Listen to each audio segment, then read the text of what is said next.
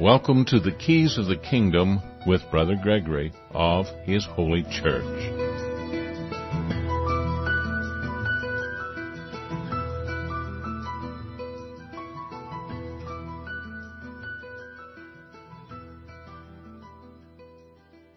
Well, welcome to Keys of the Kingdom. I'm Brother Gregory, and again, we're going to be talking about, you got it, the Kingdom of God. And the Kingdom of God is what? It's a government under God whatever God is. God is this ultimate power of life and creation. It's why everywhere you go on this planet there's life. And yet, almost everywhere you go in the rest of the universe, there doesn't seem to be any life. Why is there so much life here? Is there life on other planets somewhere else? I don't know. I haven't been to other planets, at least not in my recollection, so I would guess there's not. But, there's life on this planet, quite a bit of life on this planet. And there seems to be something else we call consciousness. We're aware. Well, unfortunately, a lot of people aren't as aware as they used to be. people are less and less aware than I think they used to be. Now, I, I will admit at different times in history, people were not very aware. But what happened at one time in history, people who were not aware who were not conscious or let's say not under some strong delusion about the reality around them, they didn't make it. they didn't survive. They died. The lions ate them, the coyotes ate them, the bears ate them, the mountain lions, and the, they ate them. Uh, or maybe just other people life was rough. You had to be smart, you had to be strong, you had to be diligent. And nowadays, you can be an absolute total slob and collect a check every week from the government or every month from the government. Uh, you can get jobs that don't really require that you apply yourself. You just push the paper around and everybody's happy. You know, we've been dealing with people in, in government with the DEQ who you know, we had this toxic waste dump here in the Lake County. There was 25,000 barrels, 55 gallon drum barrels of gallons of toxic waste that they brought out and stuck here. And they talked the county uh, commissioners into letting them do that. And they talked the DEQ into giving them a permit to do it. None of it should have ever even been done. You could have disposed of that stuff. It would have cost them a little bit of money, but they were under a government contract. Okay, so they put it out here. They left it. The barrels were used barrels when they used them. They were leaking when they got here. They were rusting through and spilling out over, killing things, uh, you know, wildlife. Uh, rattlesnake couldn't survive where they were. It was just a bad deal. And uh, some of the chemicals in it were the most toxic chemicals known to, uh, carcinogenic chemicals known to man according to some estimates.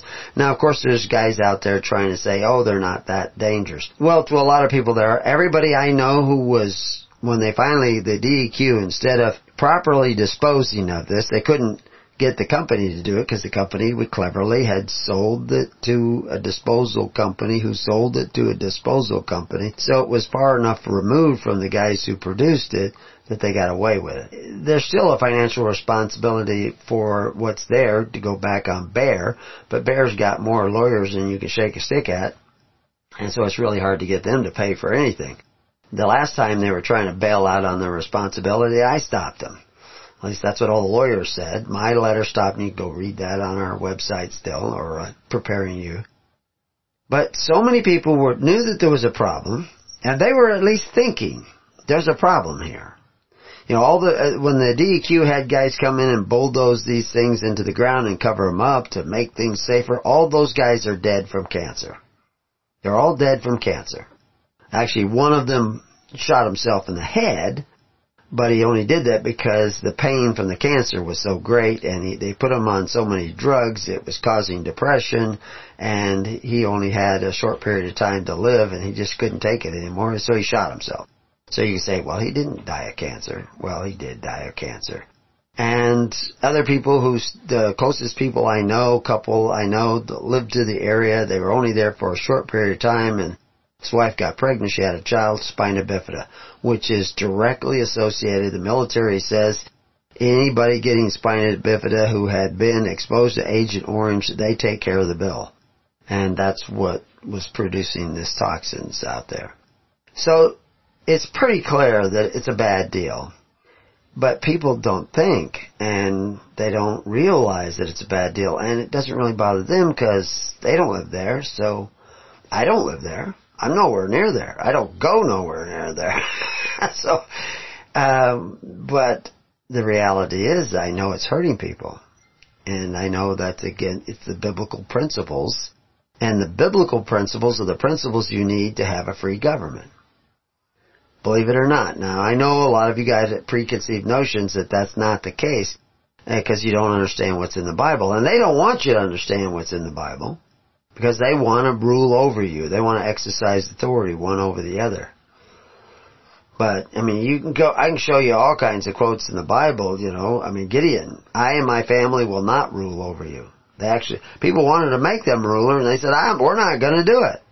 We're not going to have anything to do with that. Jesus, they wanted to crown him. He fled and hid. I'm not going to, I'm not going to let you crown me in an office of rulership over you where I start forcing people to do stuff. I'm teach, trying to teach you how to be free souls under God. That's the kingdom of God. So that's really what the Bible is about, and that's why we keep going back to the Bible and talking about this. Because people are under strong delusion. They think they know who Jesus is. They think they know Jesus even. What they don't even know what he said and what he commanded. He did command stuff. He commanded that his disciples make the people sit down in the tens, hundreds, and thousands. Most Christians don't even know that. And they don't even know why he said that because that's the only way to practically in a, a, government of free will offerings, not forced taxes, in a government of free will offerings, if you don't sit down in the tens, hundreds, and thousands, there's no way to take care of one another in time of need. You won't even know who needs. You won't even know, you know, if somebody is in trouble because you're not organized. But you have to organize yourselves. When they said, we said make the people sit down, they had to organize themselves. They, they didn't go around and say, you sit here, you sit here, you sit here. No. It says, you guys gotta sit down in the tens, hundreds, and thousands, organize yourselves, or we're not going to go to the next level. And they said, okay, because they kind of saw things going on. They saw a lot of miracles. They saw a lot of things happening. You know, of course we have some idiots who think that Jesus never even existed. They, they think religion is what you think about God. And it's superstition. Well, religiare is what you translate into religion, but the Romans had another word they also translated into religion, which is superstitio.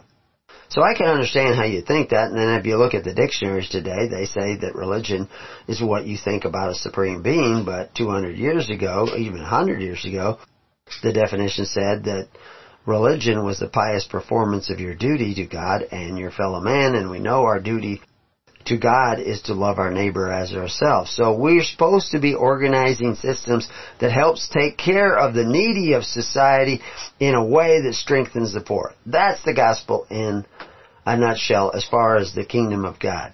So what's all this other stuff Paul was saying? What's all this other stuff that Peter was saying? Well, he said, Peter said to covetousness you'd make yourself merchandise and Paul said you weren't to covet. And Paul said you would be judged according to your works, but you would have, if you listen to most preachers, Paul just said you just had to believe Jesus. And then they go about telling you don't have to do what Jesus said, you just have to do what Paul said because Paul was after the crucifixion. Okay, you're crazy. You're not thinking. You have to be going through the Bible with a black marker, redacting so much of it. So anyway, we started a study of Corinthians.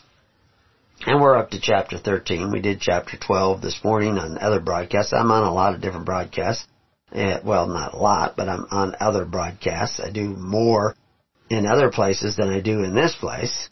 And I'll be guests on shows to try to tell people how this works and we're going to start doing more videos hopefully here in a few weeks and uh, I'm actually spent a while putting together a whole plan of attack so that everybody that's in the network, that's how do you get in the network, join, go to preparingyou.com and join the email network and then get to know somebody and as close to you as possible and join an actual free assembly of 10.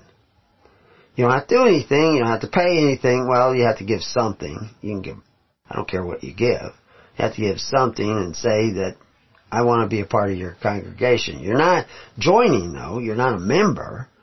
You, you just give it to the minister of that congregation and then he will write you down and he will try to keep track of you and keep you connected to all the other congregations so that if you have problems, we can help you out. Some people, they, they hear this and they want to do this because they're mad at the government or something like that. This doesn't get you out of the government. This is just going to help you survive in case the government fails, but that's not its purpose. Its purpose is to get you to think about other people surviving, not saving you. If you only want to save you, this, you come to the wrong place. If you actually are learning what it means to care about others as much as you care about yourself, yeah, then we can help you out. You will be helped by joining the network. If that's really the character that you're coming in, the name that you're coming in, is that you want to help other people as much as you want to help yourself. If you don't want to do that, if you just want to save yourself, hey, there must be other groups for you to join out there because we don't need you. We don't need you anyway. We're just here to help you help yourself by helping others. Because that's what's going to, if you, if you have a free society that does not think that way, it will not stay free. It will not stay viable. I mean, you would understand that if you were an ant, because it actually tells you in the Bible, consider the ant. You would know that if you watched wildlife, like uh, the herds of uh, the Serengeti. They know that. You have to come to the aid of others. They know how to do that. But, you know, we're more than just herd animals. We're supposed to be having dominion. So you need to have this broader view of things. So anyway, uh, like I said, we started the study in Corinthians, and we that started with uh, First Corinthians. But actually, we have like six shows just setting the scene. There was like three or four shows recently, but I had I just put up the original three shows where I talk about this, and I don't just talk about Corinthians, but I'm setting the scene uh, about Corinthians. So but if we go back in Corinthians 10, because we're going to do 13, but just, just set the scene because the chapters are divisions put in there by men. There is no, when he wrote the letter, he wasn't writing chapters. It's a continuous letter. It's all about the same thing, basically. But he looks at things from different points of view. And in chapter 10, he's talking about spiritual meats and the communion of blood and seek the profit of many. What is that all about? the seek the profit of many is really about when you come together, you don't come together for your personal gain. That may come about, but that can't be your driving motivation. You come together for the benefit of others. And if everybody comes together for the benefit of others, then you got something. And if you do this in a network, you have thousands, tens of thousands of people that will all want to see you wealthy. That's not why most people belong to most governments. They belong to them because they want to see themselves wealthy or protected or whatever. I mean, that's why Obamacare wasn't put in to save everybody else. Everybody's popular with them because they want, they want their coverage. They want to be protected. They don't care about those other guys. Now they'll say they do, but that isn't, that is not the driving force. And you could tell that. Uh, otherwise, Bernie Sanders wouldn't be living in three uh, separate million dollar mansions and have fancy cars and millions and millions of dollars in his bank account. I mean, like, you believe that that Al Gore is doing this whole climate change thing because Al Gore cares about people? Al Gore was worth seven hundred fifty thousand dollars. That was his net worth supposedly, this is the reports that are out there publicly, in the year 2000. But then they started warning us about global warming, which we should have, you know, all poles should have melted years ago, a decade ago, they should have all been melted. And now we got, you know, it's only, you know, four or five years away till they change the melting date again. yeah, and now I know a lot of people say, oh, he's just making fun of the fact that there's global warming. You know, I've, I've studied this a lot more than almost anybody that will ever listen to this. But the reality is, I've, and I've been studying for a lot longer, and I have a lot more information than most of you have. But if you want to think that, go ahead. But I can tell you this: Al Gore is worth 176 million dollars today. He went from being worth less than a million dollars to being worth over 176 million dollars, and he has one of the most energy inefficient homes you could hope for. He's had more than one, but the guy's in it for the profit. He's making money. He's just a good actor. you, you can tell when he's lying because he's moving his lips. He's in it for the money. Bernie's in it for the money. And a certain amount of self-righteousness in the case of Bernie.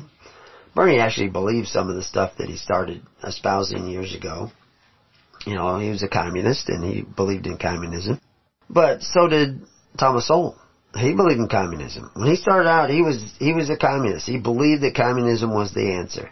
He read he read Karl Marx. He read these guys and said, you know, this makes a lot of sense. But then he was willing to hear the rest of the story, and then he said, "Whoa, this doesn't make any sense." And he went through a whole process of learning that. And now, if you went and read Thomas Sowell's book, you would be smarter than most college graduates just if you read one of his more recent books. If you read it and took it to heart. But anyway, people aren't thinking. Why aren't people thinking? Well, this comes into spiritual meats, which is also talked about in Corinthians 10. That's where I begin to talk about what are spiritual meats? What is communion of the blood? What is seek the profit for many? Not your own wealth, but the wealth of others. You have to put other people first. What happens is there is a frequency mental change in your brain. And now you can see things that you could not see before. You are literally altered. And it's not like you're made better than you were meant to be. It's made the way you were meant to be. You were not meant to be so selfish as we are today. Uh, you would, you're, you're changing your focus and now you can see more things because when you're out there taking selfies, you can't see anybody else. It's a principle of life on this planet. You know, I can show you creatures that suddenly get the idea that they're not going to be a part of the herd, they're going to go the other way. And you can certainly go the other way. But you, you know what we call you? Coyote bait. You're going to be eaten out. So anyway, and this is all one. We're not going to go all the way back to First Corinthians, but I'm just doing a review, and I'm putting this review into headings on each page, and I'll I'll try to get them all. I work at this more than 40, 50 hours a week, sometimes 60 hours a week. You know, I sleep five hours a night to try to bring this message to you. But if you don't sit down in the tens, hundreds, and thousands, this is not going to do you any good. If you just keep going off, oh, that brother Gregory tells us some interesting things, but we don't want to join his group. It ain't my group. It wasn't. It wasn't uh, uh, the apostles' group when they said sit down in the tens, hundreds, and thousands. It was part of salvation because the reason you're not sitting down in the tens, hundreds, and thousands. You're not doing it because you don't care about others as much as you're supposed to. Because that's, that's the motive for sitting down in the tens, hundreds, of thousands. The motive is not so that you will be safer. Although you will probably be safer. You will be better prepared for whatever is coming. We had a stream of earthquakes along the Oregon uh, coast uh, for the last few weeks. Lots of little ones. But that isn't that isn't the key sign. That is that's significant, but it's not the key sign of what may occur. There's are signs, and they're all over the place. But I'm not going to tell you what they are because it won't do you any good anyway. Even though I told you it was going to happen tomorrow, what's what's going to happen a week from now, a month from now, ten months from now, unless you invite the Holy Spirit in, it's not going to do you any good. You'll still make dumb mistakes. You'll still walk through life blind. Eh, because you've been listening to blind guides who don't know either. So you have to start doing a very simple thing, which isn't about saving you, but it's about saving others. You have to start caring about others. They can't see this. You can write this out. You can explain it, you know, on, on a pamphlet.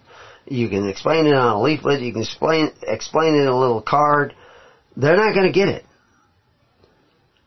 They're not going to get it until they let God into their heart. So that's what we have to focus on is starting to take care of one another. And you can't even begin to do that until you sit down in the tens, hundreds, and thousands.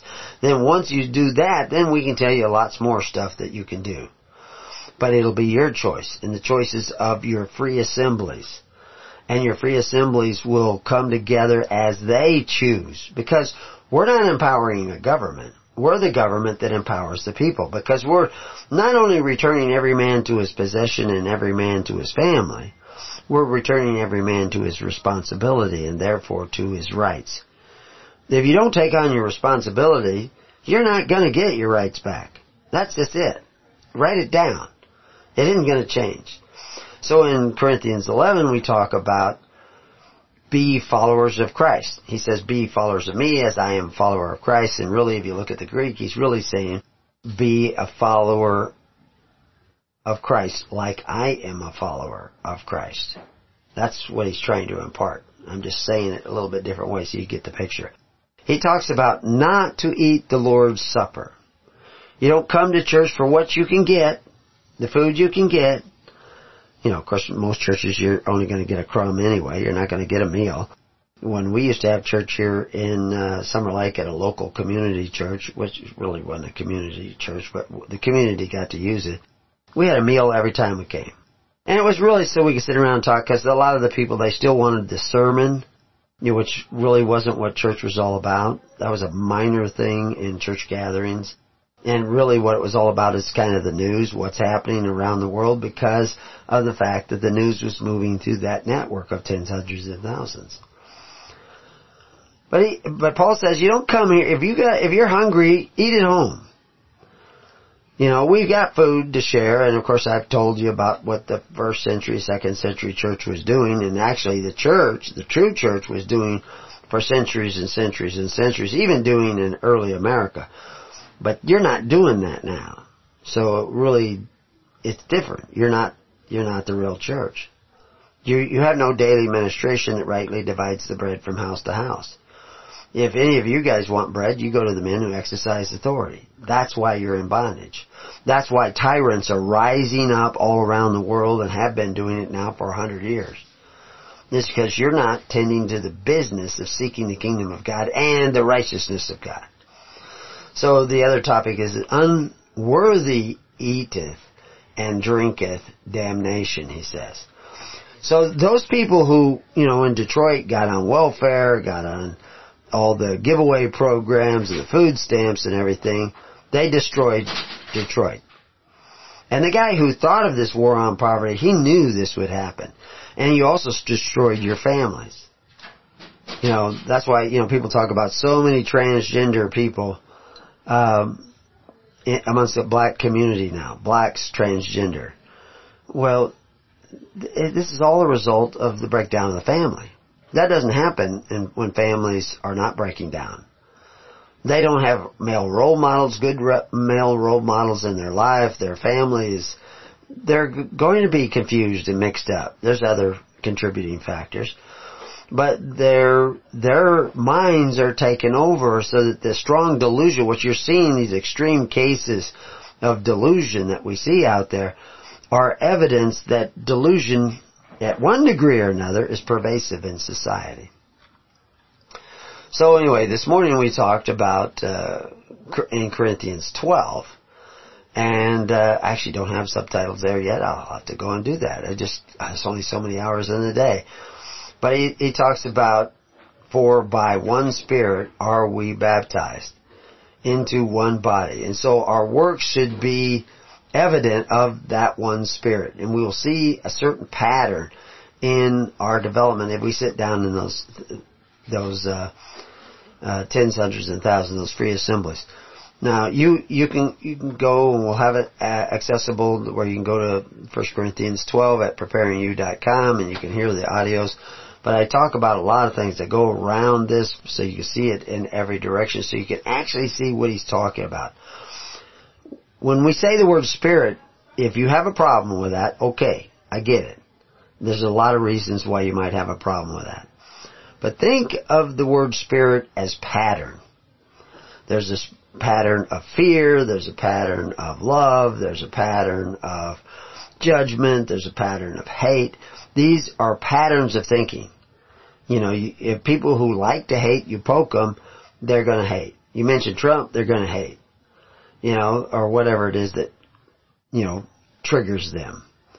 And th- that's what's happening. That's the whole idea of triggering is that people are poking you and the spirit that's dwelling in you comes out. And you say, I'm offended. But what it is, is that you have the spirit of offense. And anyway, in 12 they talk about dumb idols and all that stuff. And if you don't know what I'm talking about, you'll have to just go and study it because we're going to get into 13 right now and we've already gone through half of the show just reviewing, but 13 is not a very long chapter. Matter of fact, it's extremely short. Uh, it's only 13 verses long. But of course, Paul didn't write chapters. He wrote a letter. And he's talking about the same thing. He's preaching Christ first. And we talked about it. If you go back to uh, chapter 3, verse 11, and chapter's okay. It helps you find your way around in there. But they're not separate chapters when Paul wrote them. It's a continuous idea. And he's saying that Christ has to be the foundation. What was the foundation of Christ? He came to serve. I am one who comes amongst you to serve. That's what he says. So if you're not gathering for the intention of serving others, you're going because you love the music, you're going because you like the preacher, his sermons are short, any of those things, that's the wrong reason. You come to serve others. Because if you don't come with that spirit, the pattern, the spirit of the Holy Spirit will not come into you, and you will be less likely to survive. You will draw to yourself. It's like all the survivalists. I tell people that, you know, they're getting all the survivalists together and they're, they got all their buddies and they're going to go to this remote cabin and they got it all stocked up with beans and, you know, uh, whatever. And I said, you know, when the beans run out and you're in the room with a bunch of carnivorous survivalists, you're on the menu. Because they came together to save themselves. They didn't come together to save others. Now, that doesn't mean that everybody's going to be jumping on grenades and sacrificing themselves.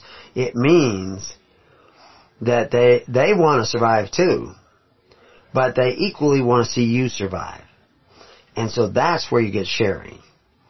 And if you understood the loaves and fishes, you would understand that that's a miracle. To find thousands of people who are willing to share what they have with others so that others may live too.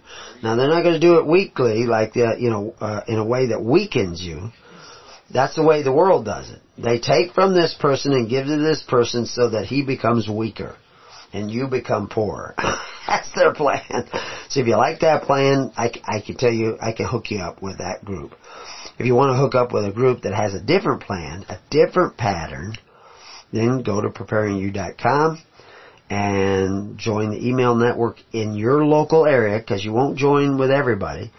Then find a congregation that's close to you. Once that congregation gets to over 10 families, you know, 15 families or so, they should divide off and become two congregations. Each of those congregations have their own email group. They're connected by this network. So they're really hard to track and trace, but they're really easy to help one another. So that's the plan. Not a hard plan to figure out. You just have to decide to do it or not do it.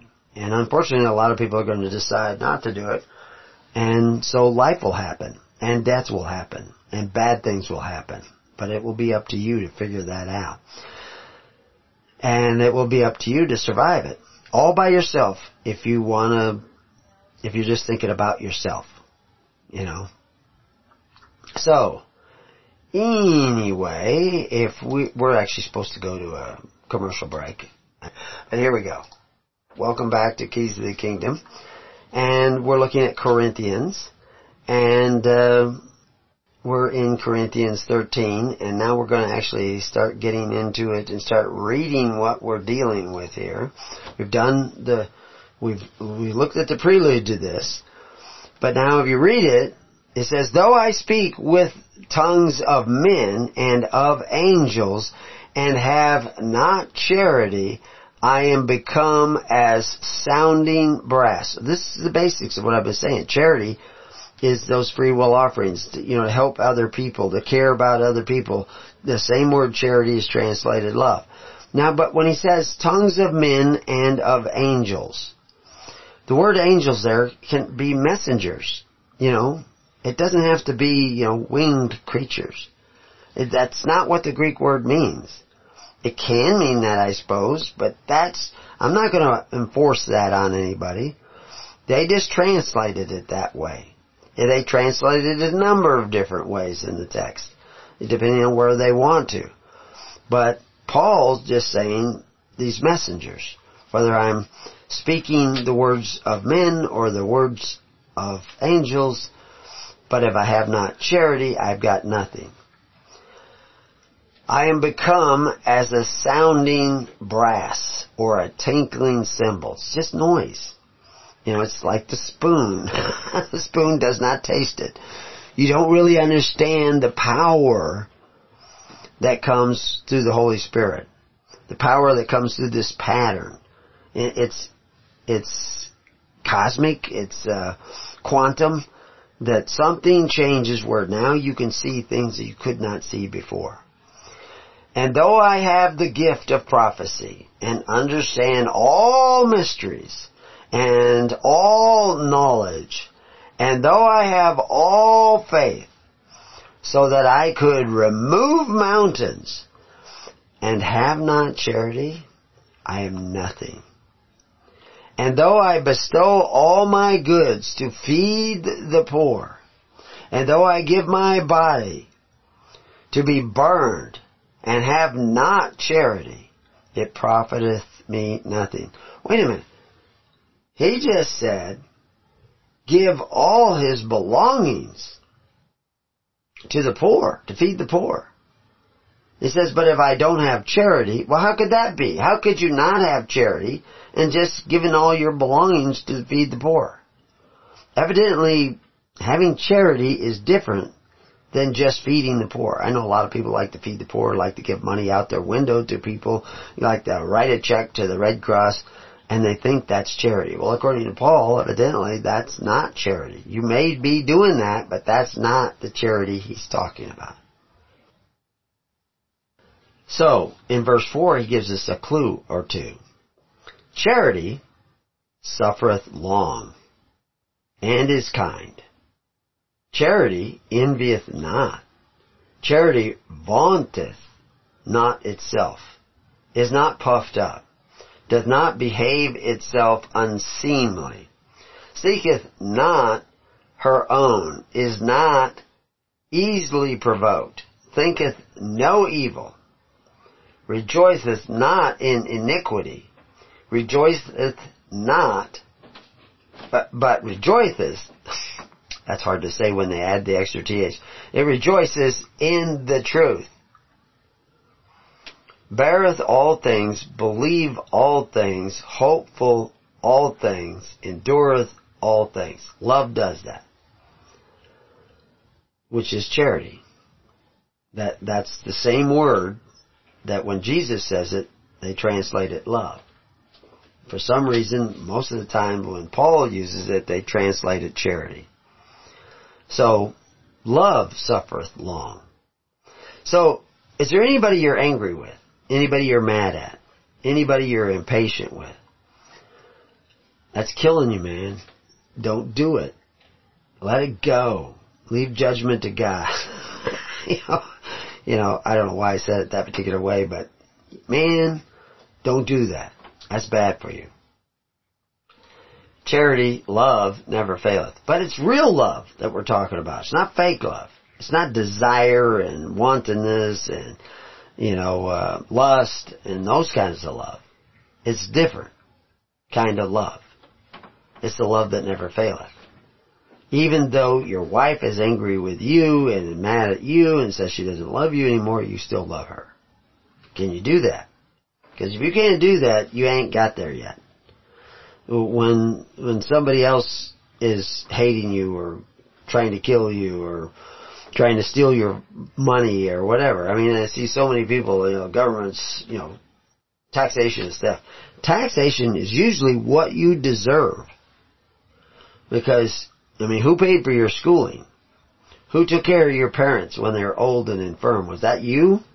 Or did you have somebody else do it? Somebody who collected taxes to it. In other words, a government program paid for your education. That means men who exercise authority forced your neighbor to do it. That's different. That's not kingdom. Homeschooling, that's kingdom. But just because you homeschool doesn't mean you're getting closer to the kingdom. It, it, it's a hint. It's a track. It's like when I'm tracking a bobcat or tracking a coyote or tracking a wolf. I'm looking at those feet footprints. Well, they're not all real clear. Sometimes you look at it, is that, is that a coyote or is that a wolf? Because it's just, bare, you barely even see it. When I first was being taught tracking by old Woody Webb, who was a professional hunter, he would say, "Oh, look, the bobcat went through here, and went, and I'm looking like, how do you, what are you looking at?" you know, because I had to learn what to look for. How how can you tell? I mean, it wasn't like a like you see in the movie, some big track. It doesn't work that way. So anyway, same way with the kingdom. See, if you're giving to the poor like they did in Baltimore and they did in Chicago and they did in all these other places, you hear people like Candace Owens talking about it. You're destroying those communities. You're not doing them any favor. You know, you're not helping them. You're making it worse. And so, yeah, that's not the kind of, that's not charity. You, you may have fed all the poor in Baltimore, but it's not love. Because, I mean, go spoil your kids. See how that works out. Your kids are spoiled. See what kind of kids they turn out to be. Don't make them do their chores. Don't give them any chores. See how that turns out. I can show you families. You know, I've been at this a long time. They destroyed their kids. But they said, oh, we were doing this for the children. And we see that all the time. You know, I mean, taking guns out of school. You know, no teachers can have, it's gun-free zone, gun-free zone. How many kids have been killed in gun-free zones? How many kids are killed where guns are allowed? So who's killing who? Gun-free zones kill. Because they invite in the cowardly mass murderers. Because they're gun-free zones. I mean, that one guy who shot up that nightclub, he went to one nightclub first, and he said I, he didn't want that. It was too much security around. He went to where there was less security around. That's why he went there. I mean, he says that right out, that that's what he was doing. You know, somehow or other, I don't know, he, they knew that. I can't remember it was something he tweeted or wrote somebody or anything, but he decided to go to a place where there was less security. And there's no place that has less security than a school that says it's a gun-free zone. So anyway, you want charity that faileth not, which is love that faileth not. You, you don't just love those who love you, you have to love those who don't love you. You have to love your enemy. It's a different kind of, a lot of people, they don't get that. And I says, you don't love anybody more than the person you love the least. And they, they don't get it. And I understand they don't get it. And I understand why they don't get it. But I can't make them get it. And there's no explanation that can make them understand it. But it's tied up in this principle that you have to love your enemy. Because the love that we're talking about is not a wantonness love. It's not a lustful love. It's not what I can get out of it love. You know, it's, it's, the candle isn't shining his light only in this direction because he likes the people in that direction. He just shines. And light goes everywhere in every direction. That's that's a key principle in the quantum realm that you have to understand. If you start choking off your love so it doesn't go to that person or it doesn't go to that person, you've put blinders on yourself. Like a horse with blinders. He doesn't see anything to the left or the right. He's got blinders on. And that's why you're under a strong delusion. It's because you don't love everybody equally. That's why you see so much hate coming out of the the side of the left. Not that you can't find it on the right either, but you find so much of this vehement, screaming, yelling, uncontrolled hate coming out of that side is because they don't shine love. They have lust. They have vanity. They have pride. They have arrogance. But they don't have real love. They don't have humility. They don't have sacrifice. They're operating in a different realm and so they're only going to see what that realm sees. And boy, I could tell you stories on that. But anyway, we'll go to verse 9 because we're running out of time and we want to get to the end. For we know, let's go, well, we read that. Whether there be knowledge, it shall vanish away. That's what he says. Charity never faileth, but whether there be prophecies, they shall fail. Whether there be tongues, they shall cease. Whether there be knowledge, it shall vanish away. That's how the strong delusion takes over because you don't have the love. Now he just said what I took a little while longer to say.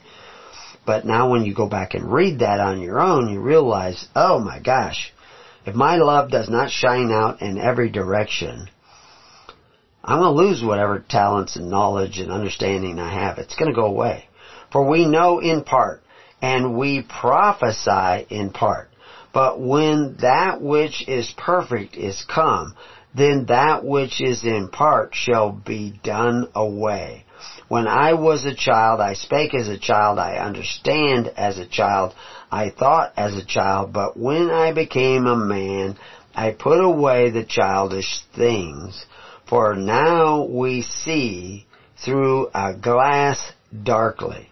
That actually should be another paragraph, but they didn't make it that way, because he's actually talking about, he's shifting the topic a little bit. He put away the things of a child. Well, most religion today is childish. It's feelings. It's emotion.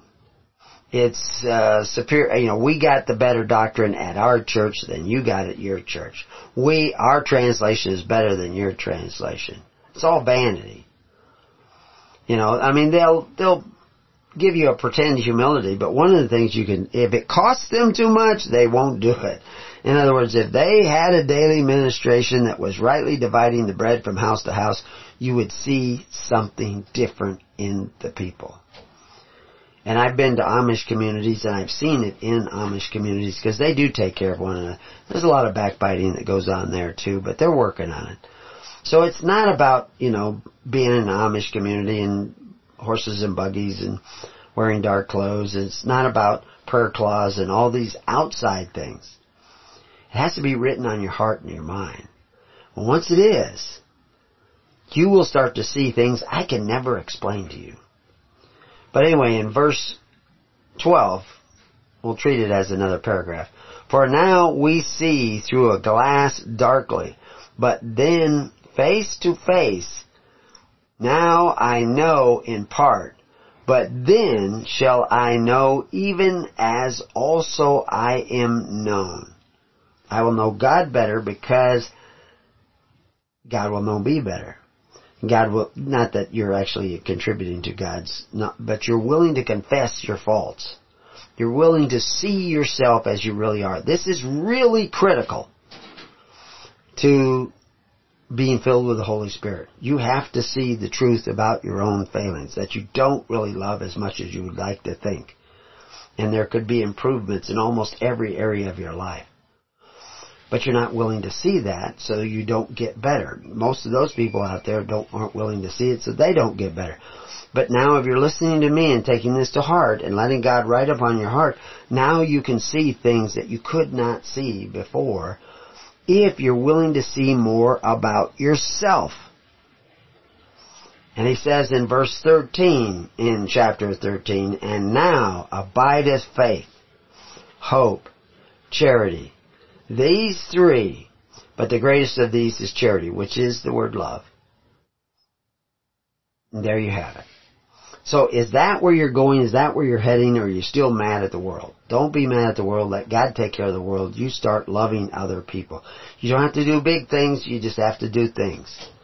I mean, it's like the alcoholics, eventually in the AA program, he has to go back and apologize to people he's hurt. Well, some of the people you probably hurt are dead.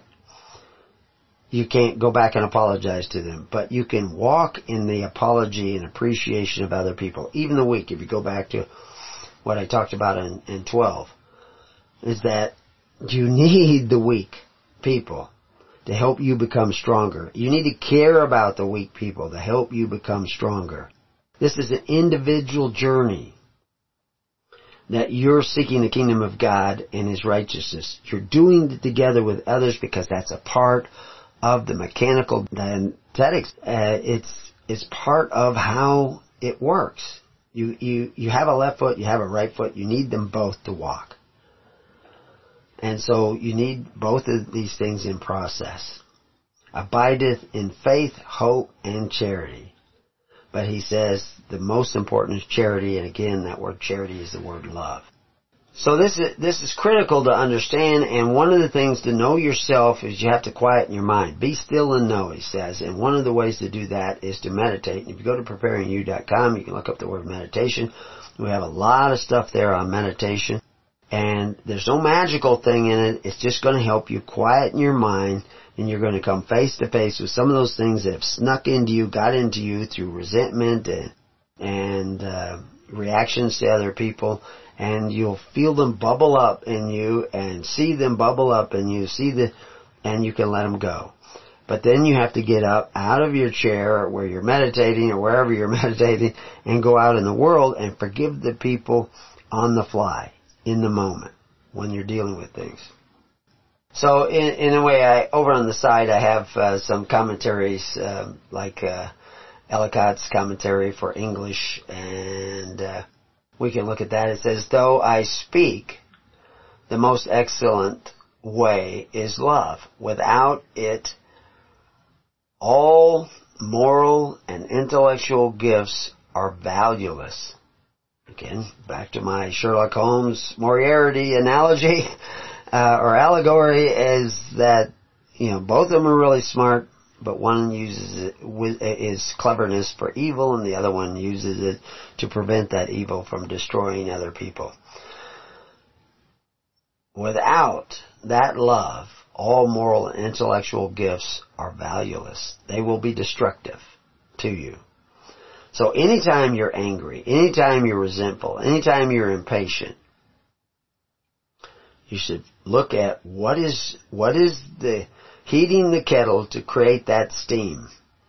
And that, again, during meditation that can help you because you will begin to, most of what you will see because you meditate on a regular basis, which all you're doing is setting 15 minutes aside, maybe a morning, 15 minutes in the evening, setting it aside to ask God. That's what prayer is. You're asking God what's the answer. And you're waiting upon the Lord to answer. And meditation is that being still and waiting for the answer. So when you do that, most of the revelation, you won't even see it come. You may eventually look, well, you know, that used to make me angry. It doesn't make me angry anymore. It doesn't even bother me. Why is that? You'll see the effect of real good meditation in your relationships with other people. Because there's a lot of, a lot of forces working inside you, stored up inside you, hidden away inside you that you don't know about. I mean, you could know about it. It's there. But you don't know about it because you buried it. And you buried it for, you know, I'm not going to say for good reasons, but it's painful. You know, this is why we get angry, because people hurt us. And so we put that hurt, that pain, away somewhere in what we call our subconscious. Meditation is allowing it to come out, hopefully praying that God will help you deal with it. And when you see the anger, you see the fear, you see the resentment, anger, fear, same thing, you let it go. You give it to God whatever this God thing, this, you, so you're transmuting negative patterns into positive patterns. Negative spirits into positive spirits. This is why you're here on this planet to do that. You're on, you're on, you are on a prison planet. Alex Jones is right. You are on a prison planet. We see the manifestation of that prison actually in legal systems and civil systems and government systems that you're in back in bondage again. But the real bondage is spiritual first. If I don't help you let go of the spiritual bondage, the chains that are binding you spiritually, mentally, emotionally, deep down in your heart and your soul, it doesn't do any good for me to free you out here in the physical world. You'll just go back into bondage some other way. You have to change internally. This is why the kingdom of heaven is within you. And if we can address that kingdom of heaven, you'll know what to do with the rest of things. It will just come to you. It will be, we call it inspiration. So it says, as coming from St. Paul and not from St. John, from, I'm reading this commentary, whose pen we might naturally have looked for it, and he says in two, occurring here in an atmosphere of controversy preceded and succeeded, succeeded as it is by close logical arguments. Yeah, except for personally, I don't think Ellicott really understood the message of Paul. But Paul is logical once you understand what he's talking about. And you you can't see some of the logic because you don't understand the quantum or spiritual nature of the physical universe. There's a spiritual nature behind the physical universe. It is those patterns. It's why everything kind of holds together uh, miraculously because these patterns are actually the strength of our existence. And if we change the pattern, we will change. You're not going to change governments until men change. If you try to change men through power, you're just going to become a tyrant. Men must choose to change. Now everybody won't choose to change, but those who choose to change need to come together. And I tell you when they start coming together, a lot of people who will, they'll change here, they'll change there, but they won't change everywhere. They need to change. And so they will, they will not fit into the pattern. But the more you fit into the pattern, the more those who refuse to fit into the pattern will go away. And we need you to sit down in local tens rather than everybody join with me. Because I'm not, I'm not your salvation. The salvation is the comforter of Christ and the Spirit of Christ as it dwells in you. But you gotta let it in, I'm telling you some of the keys that let it, lets it in. That's why we call it the keys of the kingdom. Apostles, having observed in the last verses, uh, the last verse of the preceding chapter, see, he tying the preceding chapter into this chapter 12. So that's important because there is no division there. That he would show them a more excellent way. And that way is this way of love. It's not the way of vengeance. It's not the way of domination or pride. It's the way of love. But what is love? That's a big question right there. That is a way more wise, holy, and useful than that of striving to excel each other in miraculous gifts. That's what, that's vanity. As soon as you bring vanity in, you're going to be losing those gifts. Because love is not about pleasing yourself, it's about doing righteousness for others. Blessing others with life. Not with stuff, but with life. Occasionally that will mean you give them some stuff. But you have to do it wisely. In order to do it wisely, you have to have the Spirit because you're not the source of wisdom. You cannot simply use the tree of knowledge to solve the problem. You need the tree of life because the tree of life is not in time. It, it can see beyond. It sees what that person is more so than that person sees, more so than you see of that person directing them to pursue the divine grace of love to God and man as of the highest excellence and of absolute necessity. The love of God is the love that gives life. It doesn't take life.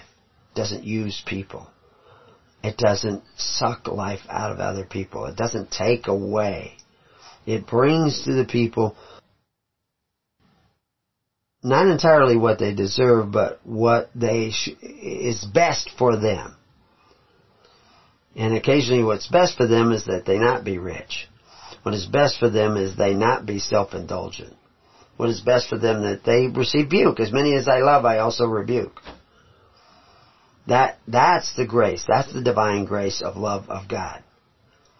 That I tell you the truth so that you can do something about it. Now you can't do it on your own. You must accept it in the righteousness of God, in the righteous ways of God. And of course that's why we're going to this so you can get, now remember, we're talking to the Corinthians who are, they could be getting their free bread from Rome or free bread from their government that was created in Corinth. Or they could be doing it themselves. And of course, that's what Christians were doing. They were doing it themselves. Today, they're not doing it themselves anymore. They're asking benefactors to exercise authority to do it for them. Not the way to go. It's the unrighteous way. It's the uh, wages of unrighteousness. All the benefits they get. They need to let go of that. But first, sit down in the tens, hundreds, thousands, and seek the kingdom of God and His righteousness. Until then, peace on your house. God bless you. Join the network.